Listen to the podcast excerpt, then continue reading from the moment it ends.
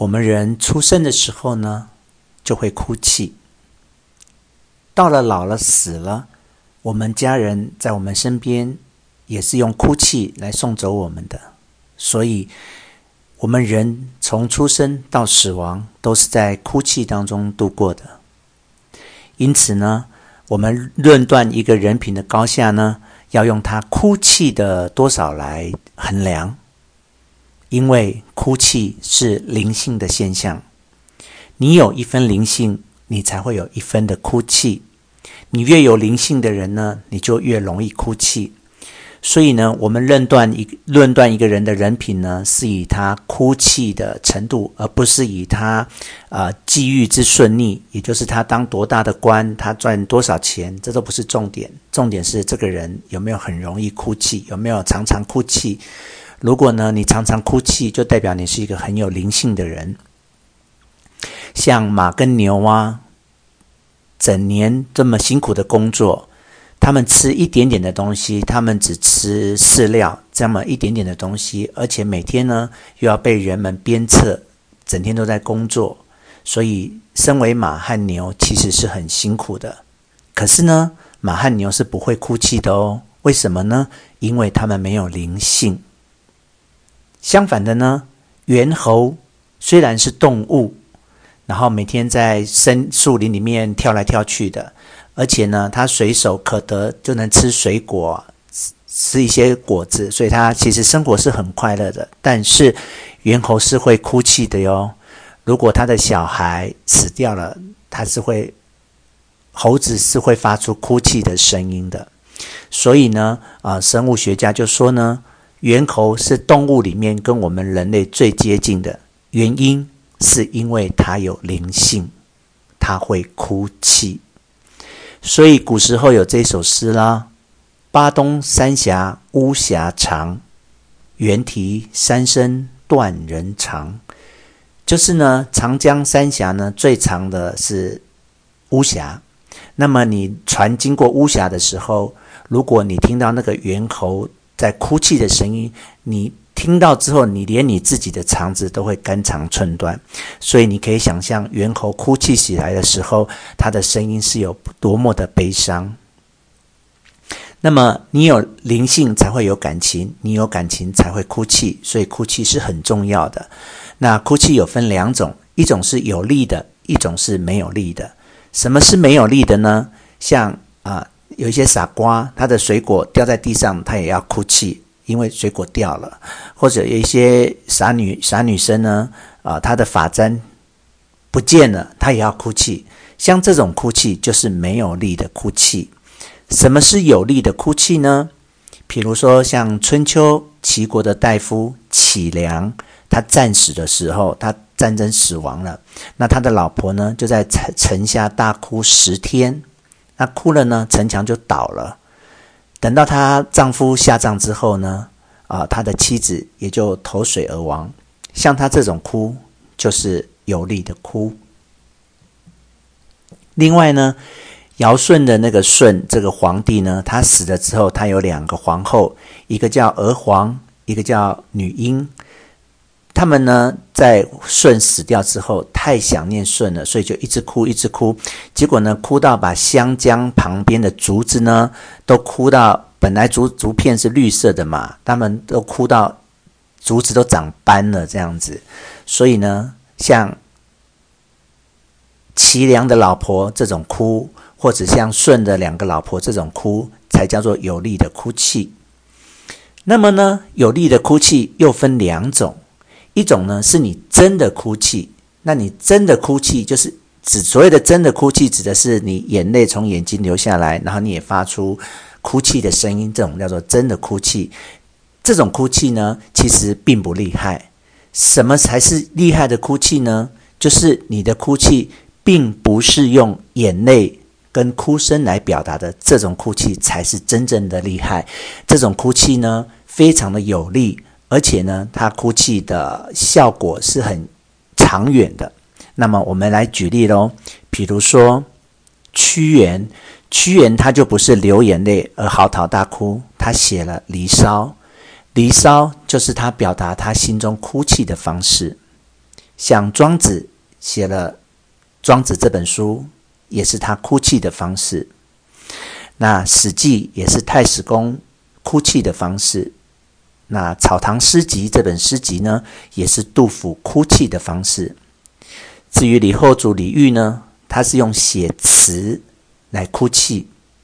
那么八大山人呢，指的是画家朱耷，他呢是用画来哭泣。那么，像王实甫，他怎么哭泣呢？他就写了《西厢记》这本来哭泣。比如说，他在里面有写到：“别恨离愁满肺腑，难逃谢除纸笔，带喉舌。我千种相思向谁说呢？”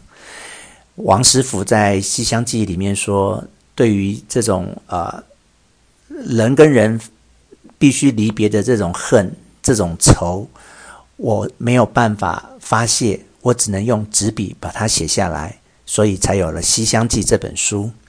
另外呢，像曹雪芹，他写下了《红楼梦》，《红楼梦》也是他哭泣的方式。他怎么说呢？满纸荒唐言，一把辛酸泪，都云作者痴，谁解其中意？就是你看啊，《红楼梦》呢，虽然看起来很荒唐，这这些人物的呃爱爱爱恨。爱恨呐，然后呃，痴痴怨呐，可是其实里面都是有心酸的眼泪在他们心里面。那你们都说我曹雪芹写本写这本书是一个很痴的人，可是你有谁能够理解我曹雪芹心中的啊、悲伤呢？好、哦，另外呢，他又举了两个例子，有一种茶呢，叫做千方一枯。千方呢，指的是千就是很多的意思，方呢就是芳香，一枯呢，枯就是敦煌石窟的那个窟，千方一枯的意思就是说，全世界所有的芳香都集中在我这一壶茶里面，所以这个千方一枯指的是这个茶的名字，然后也是在夸张说它的茶的呃味道。那么刘二他把这个哭本来是呃敦煌石窟的窟呢，解释成其实是哭泣的哭。另外呢，有一个有一种酒叫做万艳同杯，万呢也是一样，就是多的意思，艳呢是指艳丽的意思。那么这个杯呢是酒杯，这种酒的名字叫万艳同杯的意思呢，就是全世界。最艳丽的、最华丽的酒的位置，都酒的味道都集中在这一杯里面了。所以这个是这个酒的名字，那也是在夸张的表示这个酒的味道有多么的浓郁，所以叫做万宴同杯。可是呢，刘二却把这个杯解释为悲伤的悲。所以在这两句，他玩弄了一个文字游戏：千方一哭，万宴同杯。他把字改掉了，意思也就变成了他想要的哭泣跟悲伤。那么呢，我们人活着的时候呢，有各种感情，有身世的感情。所谓的身世的感情，就是你跟你的家人呐、哈，你跟你的老婆，你跟小孩，这种人之人之间的感情叫身世的感情。有家国的感情，你对于这个社会，你对于这个国家，你有你的爱恨。有社会之感情，你对你的朋友，你对这个社会，你也有感情。有种教之感情，种呢是种族。教呢是宗教，有宗教跟种族的感情。那么上面讲的这些感情呢，你如果越深，那么你的哭泣就会越痛。意思就是你是越有感情的人，你才会越容易哭泣，然后你哭泣才会越沉痛。那么你读到这边的时候，你要知道他讲的哭泣已经不是流眼泪跟发出哭泣声的哭泣了。他讲到这边的时候，他说。感情越深者，其哭泣越痛。到这边讲的已经不是那种哭泣，而是我们一个人对于啊、你周遭的人，对于你的社会，对你的国家的那种悲天悯人的那一份心，那份愁苦，那份无奈，那一份遗憾。那么这个呢，就是洪都百炼生。那么洪都百炼生讲的也就是刘二之所以写《老残游记》这本书的原因。他的意思是，他写这本书、写这本游记，就是要让你、让我一起来看这个人世间有多么的悲、多么的苦、多么的值得哭泣。棋局与残，无人将老。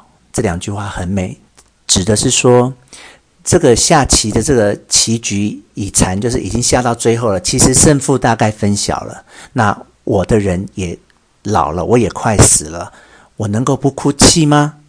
他的意思是说，他的人生呢，已经走到了呃最后面了。那他的身体也即将衰老了，所以呃，哭泣是很。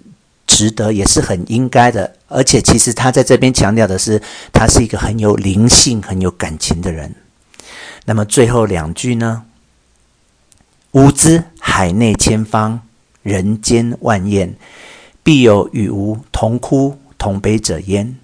那么你已经知道，这个海内千方指的是刚才的那个千方一哭，人间万宴，这个万宴指的是刚才的万宴同悲。他的意思是。其实我知道，啊，茫茫人海，大家的身世，大家的心里都是有很多感情的，都是有很多眼泪的。那么我刘二将要和你们一起，我接下来要写出很多的游记，很多的故事，来让你们一起分享人类的悲或苦。好的，那么这个是在他文本上，他解释了他为什么写这本书。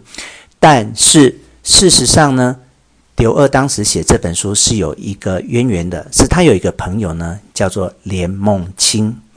那么连梦清呢，是他的朋友，但是被清朝的呃官府呢在追捕，然后他从北京逃到了上海。啊，那刘二就是在上海。那他跑逃到了上海来找刘二。那刘二呢，其实是很想啊、帮助他的。可是你知道，读书人都是那种很有志气的，他是不会莫名的接受你金钱上的资助。所以呢，刘二就想出了一个方法，他就呢开始写《老残游记》这这个。他表面上看是一本书，他其实是一篇一篇一篇的游记，所以他是一次交一篇给。连梦清的，并不是一次写完整本交给连梦清，他是一篇一篇写，然后呢，他就让他写的这个一篇游记给连梦清，然后连梦清拿去出版社，然后出版社再拿钱给连梦清，这个就是刘二的一个嗯一个心意，就是我不直接给你钱，但我写文章给你，然后你用你的你用我的文章去换钱，虽然。我们现代人看起来是一样的东西，但是古代的人他就觉得这样子的啊、帮助就比较间接，比较不那么伤呃连梦清的自尊心，就是跟我直接拿钱给你不一样，你是拿我的文章，然后你还要去跟出版社协商啊，然后呃要卖多少钱，等于是你自己连梦清你自己的本事了。我文章写了给你，那你要去卖多少钱？你能不能卖出去？这就是你的本事跟你的功夫了。这就是刘二的意思。所以呢，呃，我们在这个自序里面呢，一方面看到它字面上解释他为什么要写这本书，那我也告诉大家他真实写这本书的原因。拜拜。